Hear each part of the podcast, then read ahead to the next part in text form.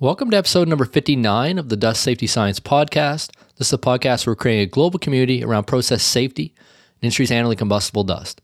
I'm your host, Dr. Chris Cloney, and today's episode we're giving an overview of the 14 pillars of process safety management, or PSM. So this topic might be a bit controversial, uh, and I'm certainly not an expert in it. So I just want to start by you know giving a disclaimer there. Uh, my background, although I did do chemical engineering, is actually mechanical engineering. Um, so I'm not that well versed in process safety management, but it's a topic that keeps coming up time and time again. As I look into it more, I realize that there's actually a lot there, and this is you know a deeper topic that is I think of, of critical importance, and we'll see it come up more and more frequently over the next six months, even the next year, as we come down the the pipe with the dust hazard analysis requirements. Uh, moving to the years ahead. So I just want to give just a starting point of what is an overview. Why is this an important discussion to have?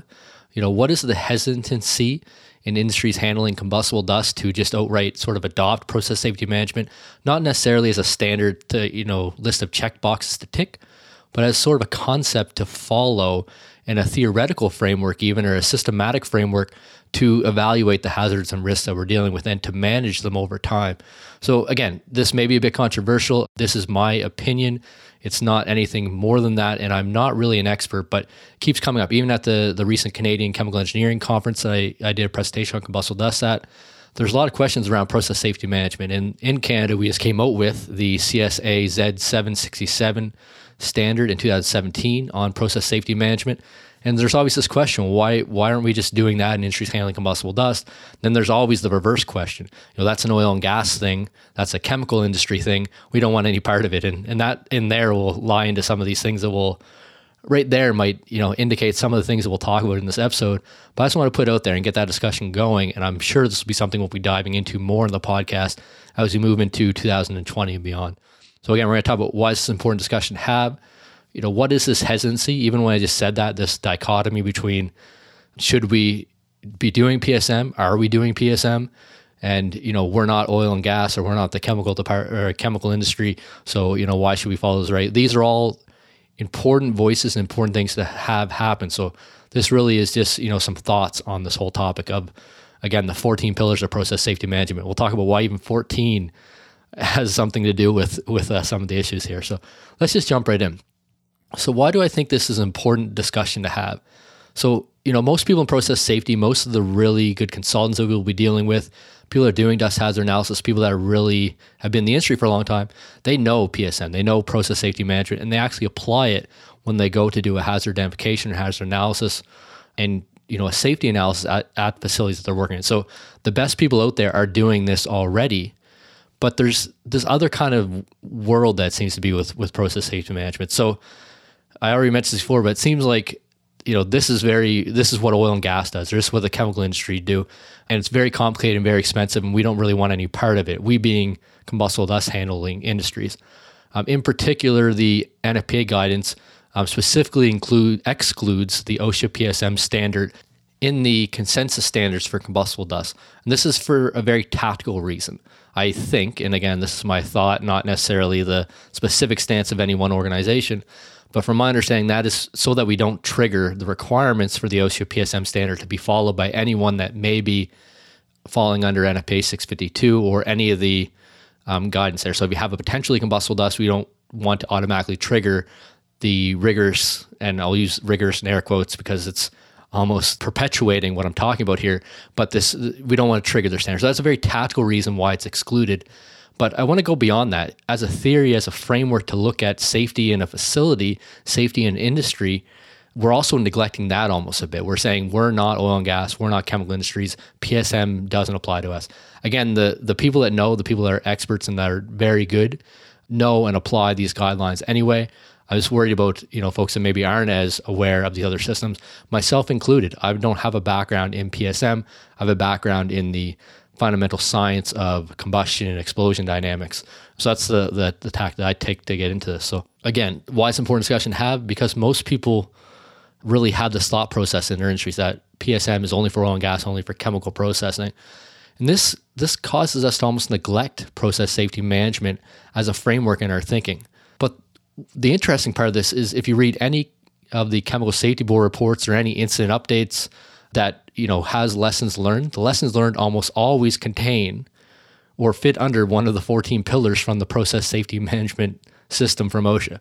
So it's always either management change or housekeeping or leadership requirements and all the things where we talk about in these 14 pillars keep coming up time and time again in the incident reporting.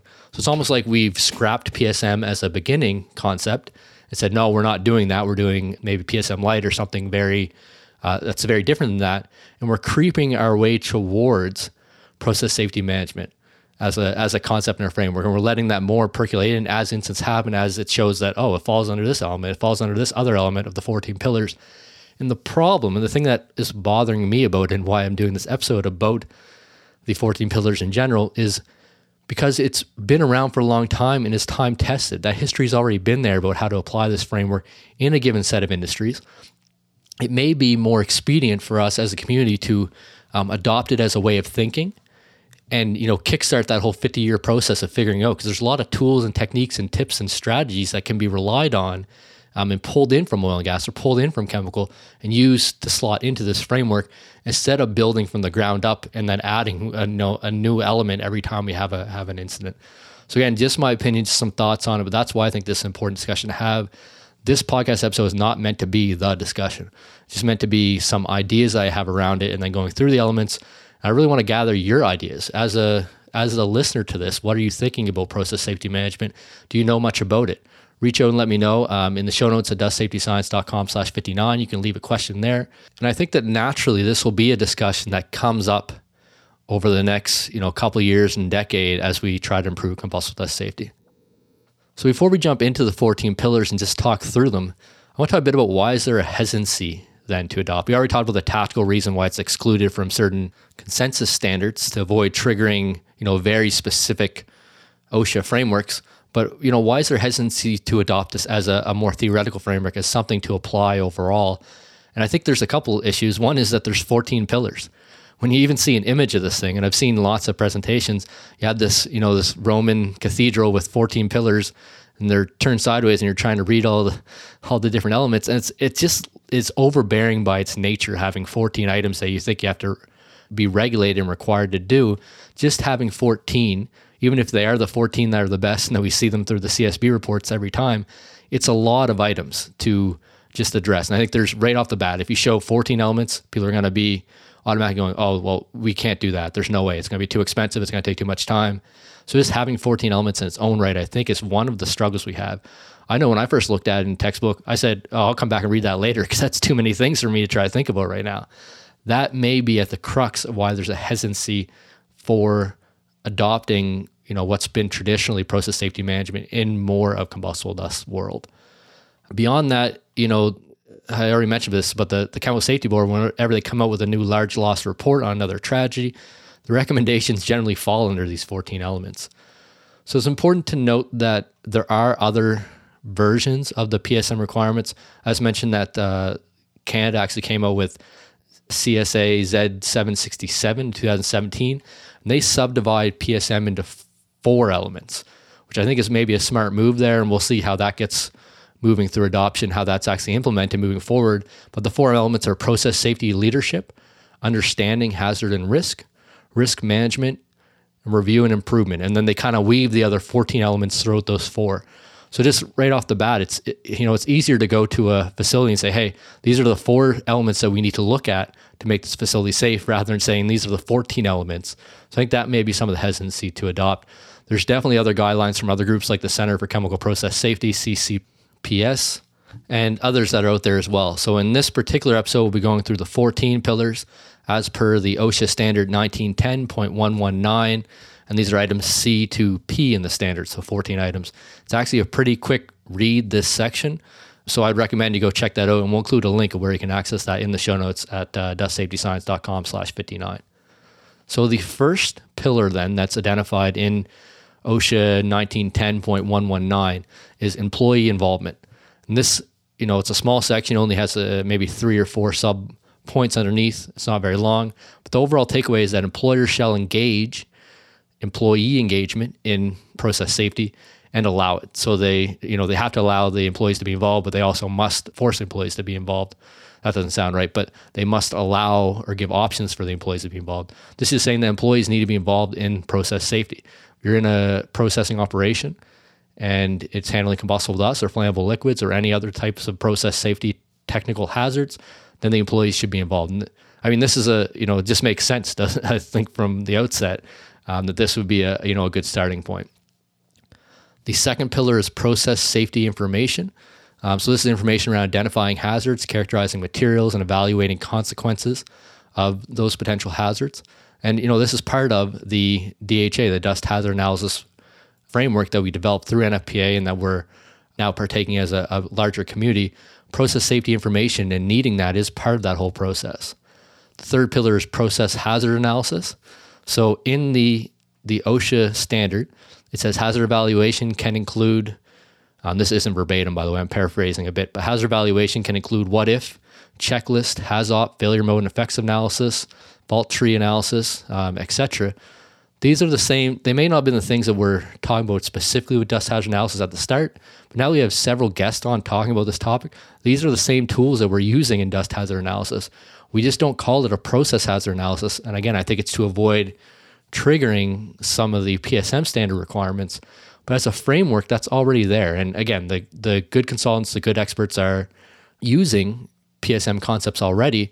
But I'm worried about the person who just comes in, you know, that uh, maybe doesn't have that background, and because we as a as a theory are excluding a bit, that they may not think about this as you know this, this broader scale and look into things like the the CCPS textbook on this and, and other guidance. So uh, those are the first three pillars: employee involvement, process in- safety information, process hazard analysis. Uh, the fourth pillar is operating procedures. So this is written operating procedures, including startup and shutdown. So see time and time again in the chemical safety board reports and other incident reporting that during a emergency shutdown, when you go to start the equipment, that's when you have a fire or a flash fire explosion. Um, so it just you know just goes to show this process safety element or PSM element is one of the critical ones that's happening and actually causing loss and injuries handling combustible dust. The fifth element is training, training, and I'll go to the sixth element actually contractors. So operating procedures, training, and contractors. So the employer responsibility for contractors, the employer responsibility for training, for health hazards, training documentation. These three grouped together are the things that continuously come back from chemical safety board reports as being needed more of in industries handling combustible dust. I think I've lost count now, but I think the seventh element is the pre startup safety review.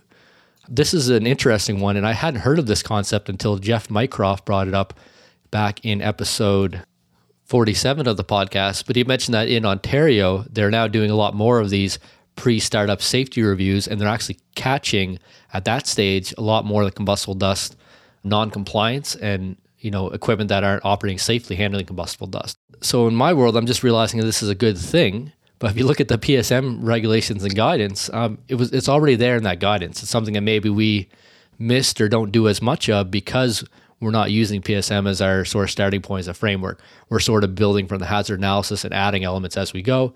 It turns out that you know pre-startup safety reviews are a good thing and being implemented in different Canadian provinces and having results as per those interviews that we're having. So I'm going to group element 8, 9 and 10 together. So these are mechanical integrity, hot work permits, and management of change. And these are all things again that come up time and time again. Didion Milling, uh, they talk about the Chemical Safety Board in their report uh, talk about mechanical integrity in terms of inspecting equipment, making sure that uh, lubrication is being applied correctly, the operating manuals are being followed for things like bearing replacement, that sort of stuff. Um, hot work permit, you know, it's one of the biggest sources of explosions is people working doing hot work and causing explosion to happen. So having a proper permit system for hot work put in place is definitely a critical element and something that you know is a, is a must-have in industry handling combustible dust, regardless of if you're following the the PSM framework or not. Just because we've learned that it's the you know a leading contributor to these type of incidents. And The management of change.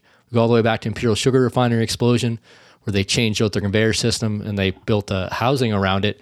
That was one of the contributing factors leading to the escalation of that explosion from happening in one location, um, propagating throughout to the rest of the, the facility. So you know a big issue around handling combustible dust is this management of change. So all three of these put together are critical issues, and they're all identified in the process safety management system in these 14 pillars.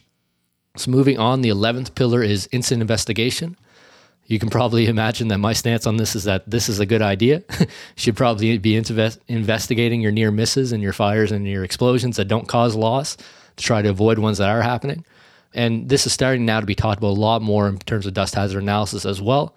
Uh, but again, it's a you know an element that's already established within the the OSHA PSM framework.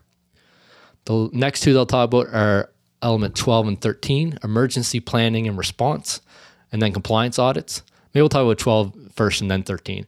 So emergency planning and response is you know a critical one, and this this is because when you have a, a explosion, you're gonna sometimes not go to your emergency systems, could lose your power, could lose your sprinklers, could lose your stairwells, as in the case of Imperial Sugar. You know, you have fire raging everywhere, lights are out. Didion Milling had the same issue where it's very hard to get around after the explosion. Um, so having some sort of emergency response and planning is, you know, critical and thinking about what can the worst case scenario be, and then what can we do to train our employees on, you know, life safety at that point if something like that happens. Number 13, compliance audits. You know, this comes right back to uh, DHAs again. Every I think it's every five years through NFPA 652, you need to redo your dust hazard analysis. So you need to go through and do a re-compliance audit and make sure that that makes sense, that the things that you put in place still make sense today. Um, this is where you may capture, you know, your, your management change and other issues. So these are elements that are already there um, and things that we're doing now, but we're sort of adding them in after the fact in combustible dust safety. And the 14th element is trade secrets. So this is retaining proprietary information for the company. And, you know, this one definitely makes sense for commercial aspects of industries that we're working in and handling safety information. So that's it. Those are the 14 elements of the OSHA Process Safety Management Framework as part of OSHA Standard 1910.119. So I'll summarize them again employee involvement, process safety information, process hazard analysis, operating procedures, training, contractors, pre startup safety review, mechanical integrity, hot work permits, management of change, incident investigation, emergency planning and response, compliance audits, and trade secrets. Almost every one of these are falling in the heart of what are causing large scale fires, flash fires, and explosions in industries handling combustible dust. So, as I kind of mentioned at the outset, you know, if we ignore this from the very start, we start with having a hazard identification analysis and adding in these things as we go, or maybe we should take a look at, you know, what can we borrow from the literature that's already used here and from the years and years of experience that have been used. I know we're not oil and gas. I know we're not chemical processing industries. Maybe our releases aren't as hazardous in terms of if you have a, you know, a heptane leak in a pipe and how fast that can can uh, ignite or how easily that can ignite. But having you know wood dust build up in a lumber mill for the period of 20 years and then igniting has shown to be just as deadly, have just as large consequences. And maybe we need to be thinking a bit more along these lines of what can we take from this historical information. So I mentioned this before. This is my opinion and thoughts. Uh, I'm not saying that we need to adopt the PSM framework from OSHA. I'm not saying that any one specific framework is better than another. I'm just saying that we need to not discount the historical information that we've been collecting about how technical process safety happens. And maybe there's things that we can learn because we're we're unfortunately learning it the hard way. The incident happens and we evaluate and find that oh, there's one of these um, elements that fall under the PSM framework, uh, and we're adding to it. And eventually, we're going to get to the same answer. So maybe we should just start there in the first place. So again, this might be a bit of a you know a chargy topic or a sensitive topic, um, just due to the history of the PSM standards and not wanting to have the requirements that may be in other industries. But I think it's an important discussion to have. So I just want to put it out on the podcast. Um, as always, I say this uh, pretty frequently on the podcast, but I don't have all the answers, but I am willing to ask some of the questions. And the question I'll ask in this episode is Should we be looking at process safety management as a framework that may help us get industries handling combustible less safer? So, with that, I'll ask, you know, what do you think? What's your background and experience in process safety management and having that apply in combustible dust handling industries? Have any thoughts? You can leave them um, on LinkedIn and tag at Chris Cloney or leave them in the show notes at dustsafetyscience.com slash 59 for this episode. And as always, I want to say thank you for listening to the podcast. I hope you have a safe and productive week ahead. I appreciate all the work that you're doing in industries around the world handling combustible dust every day.